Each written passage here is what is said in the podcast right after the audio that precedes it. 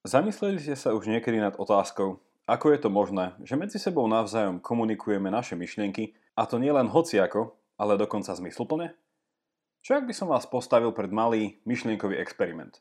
Ak by nejaký človek vyrastal od mala bez kontaktu s ostatnými ľuďmi na nejakom opustenom ostrove, myslíte si, že by sa naučil používať jazyk, ktorý by mu neskôr, pri prvom kontakte s ľuďmi, tí ostatní ľudia rozumeli? Aj nad týmito otázkami sa dnes zamyslíme cez prízmu rakúsko-britského filozofa Ludvíka Wittgensteina, ktorý žil na prelome 19. a 20. storočia. Skôr ako začneme, vás pozývam lajknúť a sledovať pravidelnú dávku aj na Facebooku. Prečo? Okrem dávok tam nájdete aj bonusový obsah a v prípade rozhovoru môžete hostke alebo hostovi vopred položiť vlastnú otázku. Ak ste náš podcast už lajkli, čo tak o ňom aj dnes niekomu povedať.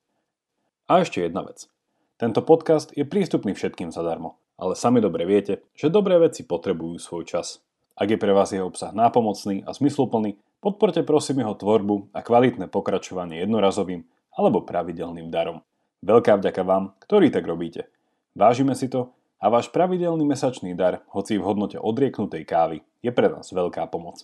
Viac informácií o tom, ako nás podporiť, nájdete v popise tejto dávky alebo na pravidelnadavka.sk.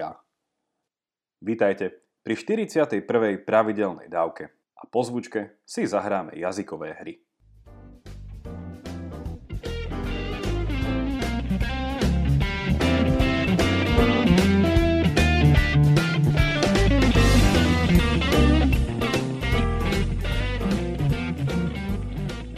Ako bolo naznačené v úvode, v dnešnej dávke sa pozrieme veľmi zjednodušene, ale predsa na filozofiu Ludvika Wittgensteina. Začneme teda tým, kto tento filozof bol. Narodil sa v roku 1889 vo Viedni a zomrel v roku 1951 v Cambridge. Bol najmladším z osmých detí a narodil sa do bohatej rakúskej rodiny obchodníka s oceľou. Mal ťažké detstvo, a traja z jeho štyroch bratov spáchali samovraždu. Sám trpel stavmi úzkosti. Odmala ho zaujímalo inžinierstvo a tak roku 1908 odchádza do Manchesteru študovať aeronautiku, kde sa venuje technológii prúdových motorov. Tam sa naplno prejavil jeho záujem o matematiku. Začína čítať diela ako britského filozofa Bertranda Russella, tak aj nemeckého filozofa Gottloba Fregu a nakoniec v 1911 odchádza na Trinity College Cambridge, kde sa začína pod vedením Russella venovať filozofii. A to obzvlášť filozofii mysle a jazyka. Čím sa teda Wittgenstein zapísal do dejín modernej filozofie? Už odmala trpel zajakávaním sa. A je to možno táto jazyková ťažkosť, ktorá ho donútila dôkladne sa zamyslieť nad otázkou, ktorú možno pre jej samozrejmosť často ignorujeme. Ako som teda povedal v už úvode, ako je možné, že medzi sebou navzájom komunikujeme naše myšlienky, a to nie len hociako, ale dokonca zmysluplne? Odpovedou, či lepšie povedané odpovedami, na túto otázku sa stal Wittgenstein neodlúčiteľnou súčasťou dnešného filozofického diskurzu. Jeho odpoveď sa menila a často môžeme uvažovať o Wittgensteinovi ako o rannom a neskoršom. A to hlavne vzhľadom na jeho dve knihy, ktoré tieto obdobia reprezentujú. Dnešné rozmýšľanie by som tak chcel rozdeliť na dve časti. Prvé sa bude venovať rannému Wittgensteinovi, druhá časť Wittgensteinovi neskoršiemu. Prvá ranná fáza Wittgensteinovho filozofického bádania je naviazaná na jeho knihu s názvom Tractatus Logico Philosophicus, ktorá vyšla v roku 1921. A je to jediná kniha, ktorá vyšla počas jeho života tejto knihe rozpracoval jeho tzv. obrázkovú alebo obrazovú teóriu jazyka, ktorej jazyk je o obrazoch alebo obrázkoch. Čo sa týmto presnejšie myslí? Slova, koncepty alebo termíny, ktorými komunikujeme, sú akoby vizuálnymi zobrazeniami reality. Naše slova, mohli by sme povedať, sú obrázkami alebo obrazmi faktov vo svete. Dajme si malý príklad. Ak by som povedal vetu Jack je v pelechu, význam tejto vety by ste pochopili tým, ak by ste si predstavili nášho psa Jacka, ako vedľa mňa sedí v pelechu. Ide teda o dva obrazy. Jack, pričom si predstavíte obraz nejakého psa, Pelech, pričom si predstavíte miesto, kde leží. Podľa Wittgensteina pri vypočutí alebo komunikácii vety, napríklad Jack je v pelechu, vidíme v mysli tieto dva obrazy. A je to práve pochopenie týchto obrazov, čo znamená, že danej vete či slovám rozumieme. Obzvlášť tu chcem teda v tomto kontexte počiarknúť frázu vidieť v mysli. Hovoríme teda o obrazoch, ktoré sú obrazy mentálne. Ľudská komunikácia potom prebieha tak, že si medzi sebou denne vymeníme nespočetné množstvo takýchto obrázkov. Ako sa potom v tejto komunikácii môže vyskytnúť nejaký problém alebo nedorozumenie, ktorého si myslím, že sme každý pravidelne svetkami? Podľa Wittgensteina tu ide o nejasnosť týchto komunikovaných obrazov. Riešením je preto väčšia jasnosť v reči a dôležité rozlíšenie a pochopenie, že ak o niečom neviem hovoriť jasne, mal by som sa tomu radšej vyhnúť aby nedošlo k nedorozumeniu. Tu vidíme v ranej fáze vplyv, ktorý mala na Wittgensteina matematika. Matematika, ktorý je jazyk jednoznačný, presný a jasný, a teda matematická komunikácia postráda hociakú dvojznačnosť, nejasnosť a tým nezmysloplnosť. Ako povedal sám Wittgenstein na konci svojho traktátu, o čom sa nedá hovoriť, o tom treba mlčať. Pozrime sa teraz na neskoršiu fázu Wittgensteinovho filozofického rozmýšľania, ktorá sa týka jeho knihy Filozofické poznámky, ktorá tiež ako aj Traktátus už vyšla v českom preklade a táto kniha Filozofické poznámky vyšla 2 roky po jeho smrti, teda v 1953. Na rozdiel od traktátu, kde Wittgenstein rozpracoval jeho obrazovú teóriu jazyka, vo filozofických poznámkach ide o teóriu jazyka ako tzv. jazykových hier. Čo sa teda v jeho premýšľaní o jazyku zmenilo? Zmysluplná komunikácia jazykom nie je len o výmene jasných mentálnych obrazov, ale jazyk je istý druh, mohli by sme povedať, nástroja, ktorým hráme rozličné hry, jazykové hry, ktoré nie sú ani tak o hre so slovami, ale skôr o komunikovaní našich úmyslov v rôznych vzorcoch. A zmysluplnosť tu už nie je garantovaná jasnosťou mentálnych obrazov, ale niečím, čo Wittgenstein nazýva rodinnou podobnosťou. Inými slovami, to, že navzájom chápeme, čo chceme povedať, je ako vedieť rozlíšiť, že niekto je súčasťou istej rodiny na základe množstva malých podobností. Pozrime sa teraz na príklad nejakej jazykovej hry. Predstavte si, že dcéra prichádza večer pred maturitou k svojim rodičom a pýta sa ich, zvládnem to? Rodičia sa na ňu pozrú a odpovedia, áno, určite to zvládneš. O čo tu ide? Čo týmito slovami myslia? I keď sa to na prvý pohľad môže zdať, ale nejde tu o komunikáciu faktov, keďže rodičia nemajú 100% istotu, či sa ich dcéra všetko naučila. Jej otázka nie je otázkou faktickou, ale otázkou psychologickou či osobnou a chce ňou od rodičov dostať uistenie a povzbudenie, nie predpoveď.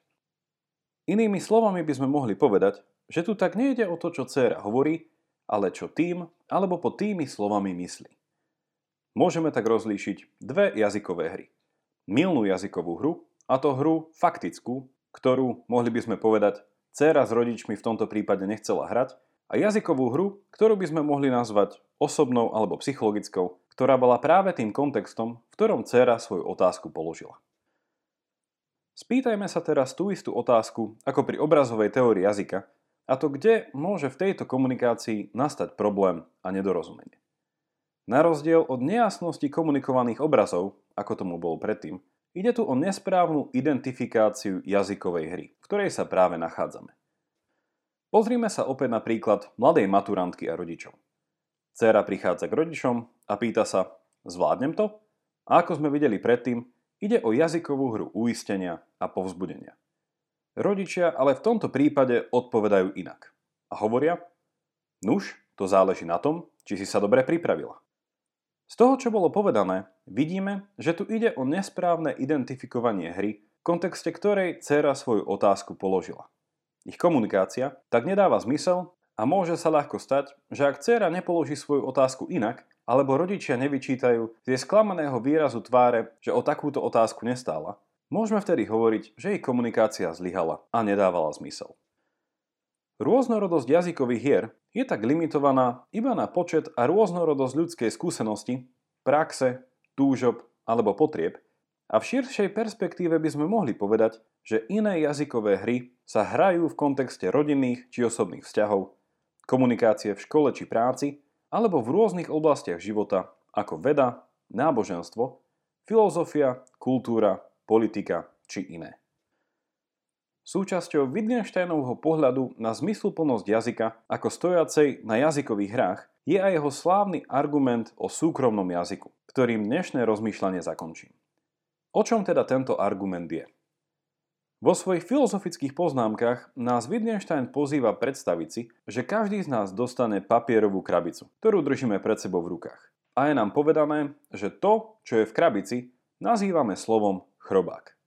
Každý teda máme chrobáka v krabici. Trik tohto argumentu spočíva v dvoch veciach. Poprvé, nikto z nás predtým slovo chrobák nepočul.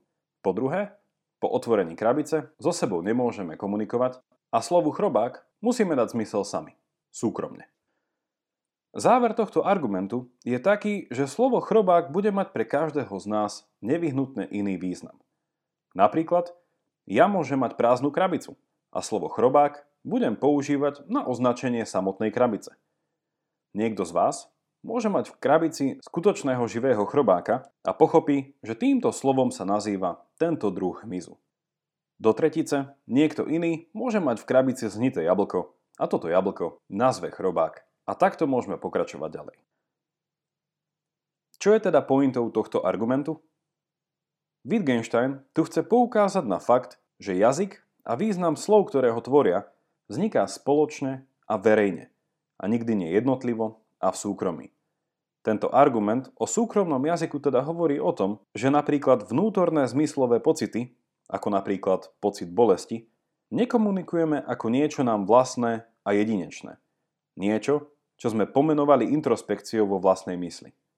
Práve naopak, o vlastnej bolesti vieme zmysluplne hovoriť iba do tej miery, do akej podobnú bolesť prežíva aj niekto iný a spoločne zdieľame jej význam. Tento Wittgensteinov argument je občas vysvetľovaný myšlienkovým experimentom o tom, či by sa človek, ktorý vyrasta sám, napríklad na opustenom ostrove, mimo jazyka a teda komunikácie s druhými ľuďmi, naučil zmysluplne hovoriť. Môžete si tu predstaviť napríklad Maugliho z knihy džungly. Wittgensteinov odpovedou je rázne nie. A ako píše na inom mieste filozofických poznámok, ak by vedel hovoriť lev, nerozumeli by sme mu. Jazyk teda získava zmysluplnosť ako verejný nástroj a nič ako súkromný, privátny jazyk nemôže podľa Wittgensteina existovať. Na úplný záver si položme otázku, čo je podľa Wittgensteina úlohou filozofie. Na rozdiel od iných, Wittgenstein si nemyslí, že filozofia je iba prázdne slovičkárenie alebo teoretizovanie, ale o filozofii hovorí ako niečom, čo nám môže pomôcť, niečo, čo je praktické, alebo ako on sám hovorí, niečo, čo má terapeutickú funkciu a úlohu. Inými slovami, filozofia je z pohľadu Wittgensteina istým druhom terapie. O akú terapiu ide? Vo svojich filozofických poznámkach vysvetľuje, že úlohou filozofie je v úvodzovkách vypustiť muchu von z fľaše. Koniec úvodzoviek. O čo v tejto metafore ide? Mucha tu reprezentuje naše slova a fľaša je našim jazykom. Vypustiť muchu von z fľaše potom znamená spraviť náš jazyk zmysluplný do najväčšej miery, ako je to možné. Akým spôsobom? Poprvé, vyvarovať sa, že isté slova používame mimo ich jazykovú hru a nájsť práve tú, v ktorej dávajú zmysel. Na druhú stranu, ak neexistuje jazyková hra, ktorej by tieto slová zmysel dávali, je potrebné takéto slová prestať používať, pretože sú bezobsažné, nezmysluplné a namiesto ich používania je lepšie močať. Asi máte všetci tú skúsenosť, keď niekto hovoril iba prázdne slova.